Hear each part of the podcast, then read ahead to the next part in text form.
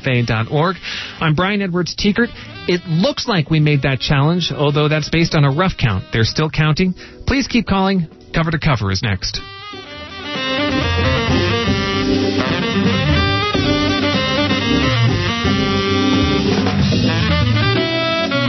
Yes, this is KPFA 94.1 in Berkeley and online at kpfa.org. Stay tuned next for Cover to Cover with Jennifer Stone.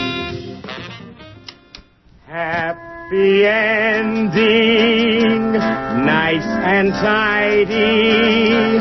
It's a rule I learned in school. Get your money every Friday. Happy endings are the rule. So divide up in darkness from the ones who walk in light.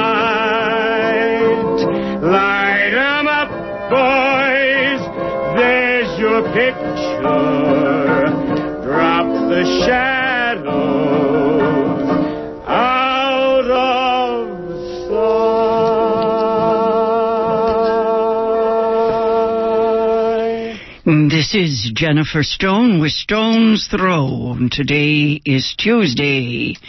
Uh huh. The 21st of September. That means that we're having a marathon. Isn't that fun? I leave it to you to get busy and phone in your subscriptions to KPFA. I'll wait till the end of the hour and then I'll scream and yell and pull my hair out and see if we can get a few phone calls. But let's take a little break and look into the world of print, the world of print. Last night, I went through my file and I got a stack of, I guess they're blurbs, for 25 years worth of readings I've done on KPFA. And I said to myself, I said, haven't I forgotten something? Is there any stone unturned? Is there any anything that I haven't done? Uh, I'm afraid that that list is just as long. Uh, maybe maybe next week or the week after, I'll read you a list. I love lists. I have one that's uh, four typewritten pages long, just the names of writers, authors, and uh, fabulous people that I have talked to here on KPFA or whose works I have read. Uh, I'm one of the lucky ones. I've got a PhD in KPFA. I'm deeply grateful to all of our listeners because if it weren't for you, I wouldn't have had to do all that reading. I I was a purge school teacher back in the 1970s and it gave me a cause, a cause, celeb boy. I decided that since I couldn't have everything I wanted, I would know everything. Yes, before I died, uh, I have a, a friend made me a T-shirt once that says, "I don't know more than you don't know." It's the ultimate mantra for know-it-all types like myself. Anyway, after I finished putting together my lists, I thought, uh, I don't think that our listeners here at KPFA are uh, that much interested in my history, although next week, next week at this time, I will be using for my premium a collection of readings of my own. Uh, from books that I have written. Let's see, one is Telegraph Avenue then, then there's Over by the Caves, uh, Stone's Throw is another book published in, that one published way back in 1988. More, I'm sure, than you need uh, to know, but I'll save that for next week. You can either call in next week or you can um, ask for that tape. It's a CD that um, our dear apprentices are putting together for me here. And then I will have that five hour collection of the best. I'm going to call it Jennifer Stone Collected. I've never been collected in my life. Today, I want to use my precious minutes to read you something that um, not only kept me up all night, I made some copies to send to a few people I know, um, especially people in the U.S. military, some of whom, uh, well, I don't know. When people are in shock, I'm not sure whether it helps to uh, fill their mailboxes with articles. Anyway, most of the U.S. military has been debriefed before returning to the United States, but I found here uh, a blog uh, that is heartbreaking. I found it in the October issue of Harper's. It's just out on the stands now. The October issue of Harper's Magazine. That's Harper's October 2010. It's a diary, a blog. The title is One Hellish Choice. This is from the blog of British surgeon Karen Woo, spelled W-O-O. One of ten aid workers with the International Assistance Mission killed in August, it's last month, by the Taliban while providing medical care in northern Afghanistan. Now, as I said, this woman has been killed, uh, and there isn't a great deal more in her biography except that uh, she's obviously, from her her letters, she's obviously a a young was a young and uh, very very very much alive, humorous human being. Her uh, her background, she's from Britain. She's a British surgeon. Her name was Karen Woo. And she was with one of the international assistance uh, mission. She was killed in August by the Taliban. And the point, of course, is that she's not in our military. She's just, um, what do you call that? She's just one of those who went uh, for love of humanity. Anyway, Tuesday, December 15th, 2009, Karen Woo writes, My Afghan honeymoon officially ended this morning. I was in the clinic when the bomb by the Heathrow Hotel went off. At first I thought something large and heavy had fallen over upstairs. I carried on typing up my notes. One of the nurses came round the corner saying, We gotta go, Doc.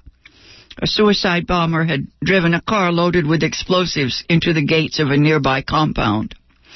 The majority of the dead and wounded were civilian Afghans just going about their daily business without the luxury of armored cars or close protection. If I were an ordinary Afghan, I think I'd say, F off, insurgents, stop blowing yourselves and us up. Footnote. When there are words that I cannot use on the airwaves. I just use the first letter of the word, or sometimes I say whoops or euphemism. Back to Karen's diary, Sunday, December 20th. That's last year. I'm now slowly morphing out of my London life. No sexy dresses, no high heels here. I find myself blending in with the blokes. It's strange in a way, as I feel quite at home, though I know that life here for most of my friends back home would seem like one hellish choice. All my life I've planned for a less than easy environment. For a good couple of years as a child, I refused to go to bed without underwear on, just in case I got kidnapped during the night. I was, of course, immune to my mother's protests that it was unhygienic to sleep in your underwear. I just couldn't bear the idea of being taken out through the bedroom window, night dress billowing, and no clean pants. Thinking back on the things I liked best, really, it was the torches and the penknives, the CB radio and the camping kit. Saying that, though, I was also probably the only tomboy who also loved makeup. I was very happy climbing trees outside the house in my electric blue mini skirt and full 1980s coal black eyes. So for now, I'll continue to cause a stir by putting on my makeup in my combats. Waterproof mascara is a must for any hostile environment. I have a footnote here in my notes. Uh, I'm going to use that line as an epitaph, epigraph, epitaph for a little novel I'm writing now. Yes, I'll repeat it. Waterproof mascara is a must for any hostile environment. Karen Woo goes on to write, uh, she's in northern Afghanistan now. Uh, she says, E told me about the tragic case of two of his Afghan colleagues. The recent suicide attack outside the Heathrow Hotel involved the explosion of a van parked just outside. Um, e, uh, Isamuddin Salim and Rohola Shams were driving into the hotel, and their vehicle was caught in the blast. Rohola, I'm really massacring some of these Afghan names, but I know you will forgive me. Rohola died on impact. The term they used was fragmented. Fragmented in quotes. Died on impact. Fragmented. Isamud sustained greater than 50% burns over the next few days. Septicemia set in. Facilities here are limited. Bagram Air Base might have offered a higher level of care, but Afghan nationals are not eligible to go there. Isamud died. She goes on to write, full insurance for all members of staff would be potentially prohibitively expensive for a company operating here. So they opt to have a tiered system. At the top are the first world nations, the United States, UK, members of the European Union. Then, there are all the imported staff the Philippines, India, Nepal. In some large companies, the eating and accommodation are segregated. Not expat versus local nationals, but first world versus the others. There are some sick things going on here. Differentiation based on nationality, on the passport you hold. Friday, January the 1st, 2010. Last night I was chatting to a couple of our Afghan staff. We were looking at pictures of the Ashura celebrations. That's an event where large numbers of Afghan men gather in the streets to self-flagellate in memory of the death of the grandson of the Prophet Muhammad. Thousands of men take to the streets with whips, which they use to beat themselves across the back. Lashing into the flesh, some reach a transcendental high. Others sustain deep cuts, lose a lot of blood, and collapse. Some of our staff and our Afghan doctor traveled to the uh, Ashura, that's the event, yes, to provide medical assistance. Uh, our doctor and some helpers uh, swabbed and stitched up the heavily lacerated backs in a makeshift emergency room on the floor of a mosque the bright red blood soaking through the shredded shirts, smattering marble floors. Once repaired, some of those receiving treatment then went back to the procession to continue with their flagellation. Saturday, March the 20th. We ventured out onto Tapa Hill, the home of the swimming pool that was used by the Taliban for executions. Empty of water, it is used by the various youth of Kabul as a hangout joint. Of course, there are no girls, but loads of children. And young Afghan men milling, walking, chatting. Uh, it is a spooky entity knowing that so many people died here in truly horrid circumstances. There is talk of reopening the pool, but I'm not sure I'd want to swim in it. Like swimming in the memory of someone else's suffering. I have a footnote here as a line from Audre Lorde that I can never forget. She wrote, Never leave your pen lying in someone else's blood. Tuesday, March 23rd, Karen writes. Our new ECG machine arrived today. We decided to have a little play with it. Rubster and Piggy P were not volunteering. I don't know the these are buddies, I guess. Uh, they were not volunteering, so I got up onto the couch. They attached the rather fetish looking leads around my ankles and wrists. Rubster told me he couldn't apply the suckers properly unless I was, quote, further exposed. I whipped off my underthings and said, Well then, you best get on with it. I think he was afraid to touch me, as the leads were nowhere near my costal margin. Get what means, yes. Ladies, if you want to bring an empire down, forget the guns. Apparently, all you need to do is corner your male workmates and show them a slip of lace.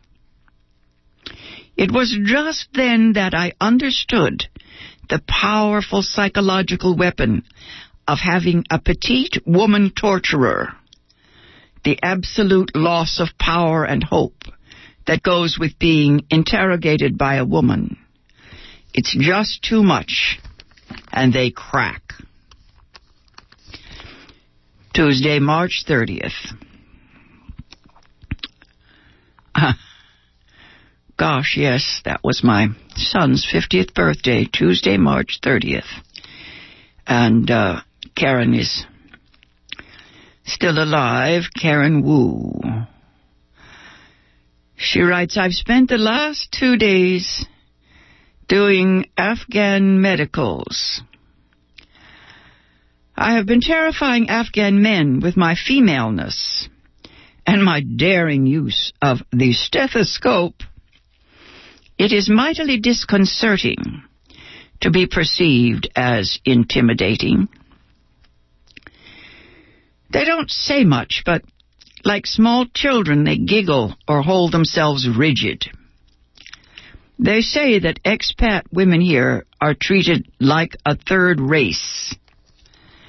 I feel so very alien. The Afghan ladies are equally perturbing virtually Victorian in their attitude to undressing. I had to endure my ladies squatting miserably in the corner of the room, clutching their clothes to their chests. I all but felt like some kind of bully. I sat with a 26 year old who already has five children. We had run a routine pregnancy test and Unfortunately, hers was positive.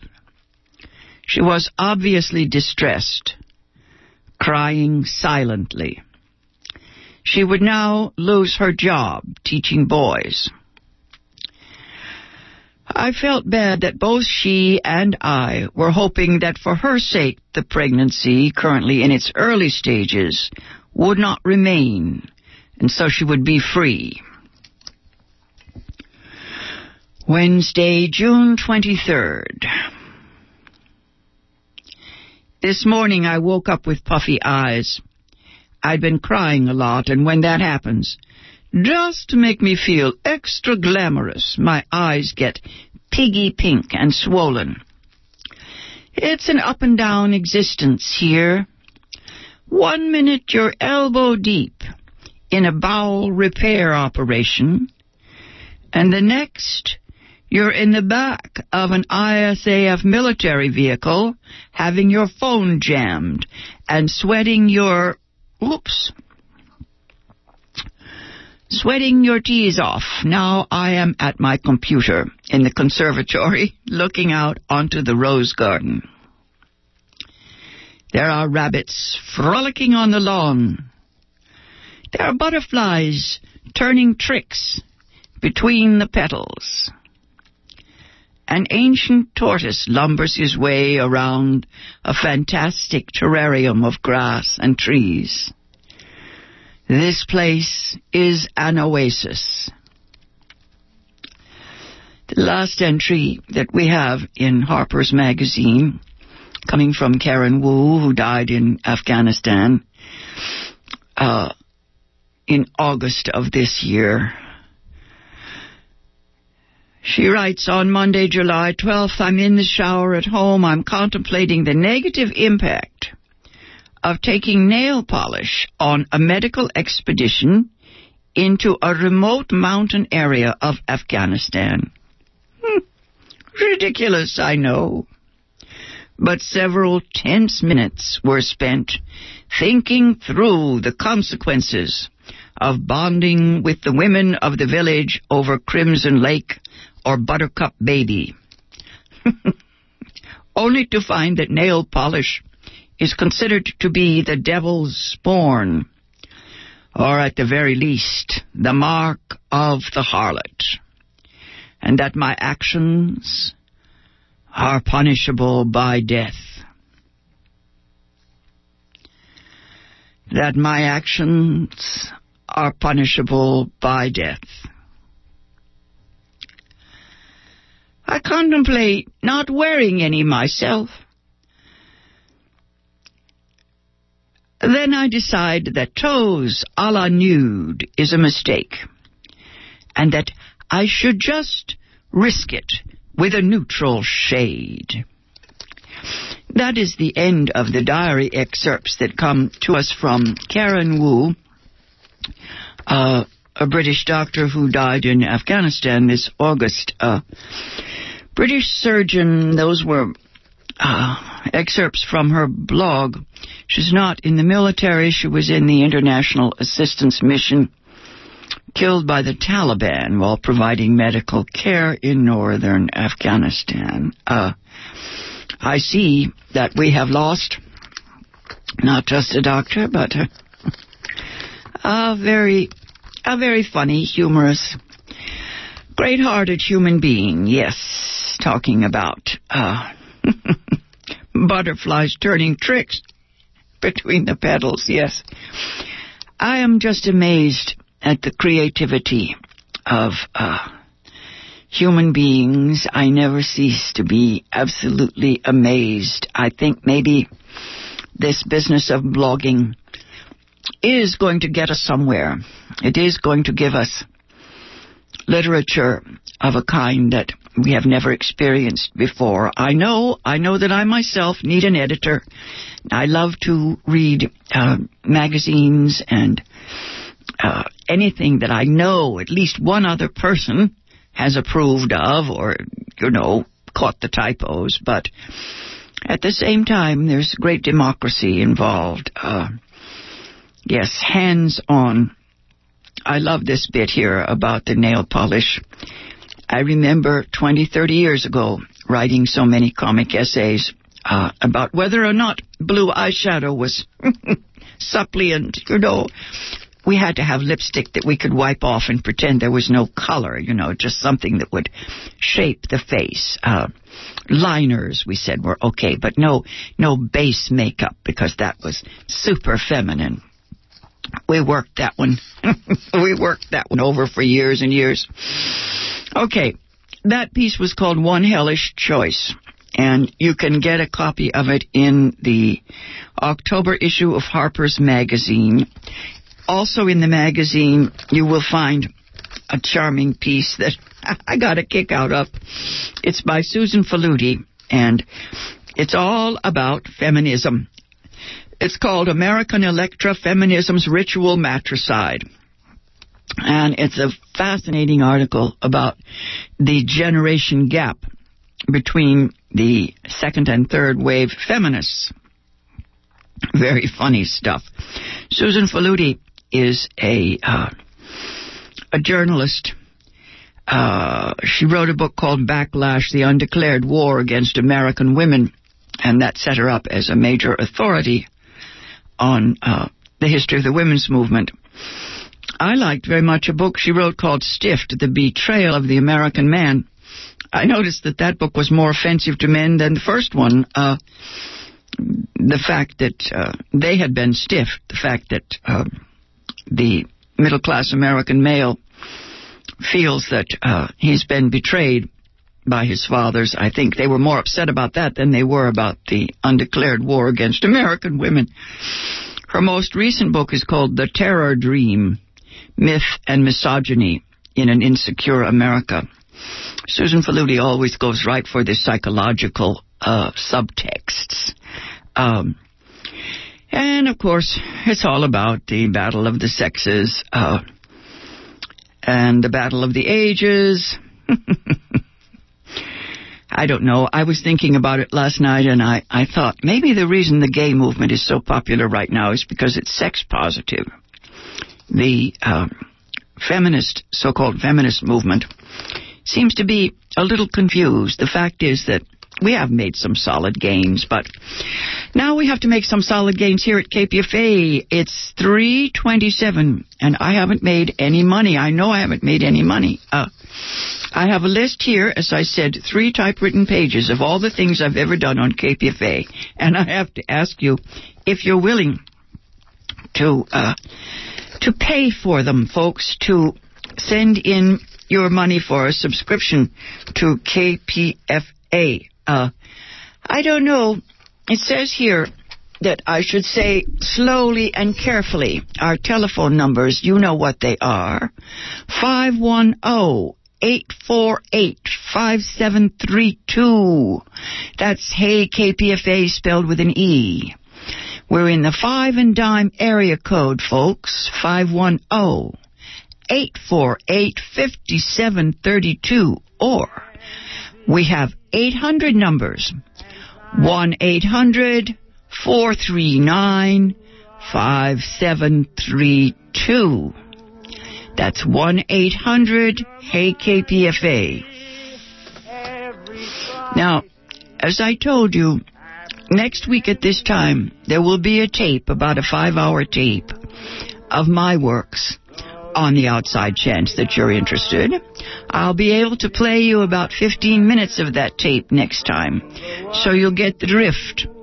But it is a collage of works, many funny different things. Uh, most of them are from Telegraph Avenue then. Uh, stone soup full of existential bones. I'll be back then. Till then, go easy. This has been Jennifer Stone. If you can't go easy, go as easy as you can. La Peña Community Chorus celebrates La Peña Cultural Center's 35th anniversary with a concert on Saturday, September 25th, 8 p.m. at La Peña, 3105 Shattuck Avenue in Berkeley. The poetry and music of revered Chilean poet and songwriter Violeta Parra will be showcased in a cantata called Canto para una Semilla. Joining us will be friends Rafael Manriquez, Fernando Feña Torres, Jorge Tapia, Elisa Perez, Evan Reeves, and Pamela Darrington. Concert proceeds benefit the important cultural work of both nonprofit projects, La Peña Cultural Center and the La Peña Community Chorus. Tickets are $15 in advance, $18 at the door. For advance tickets, call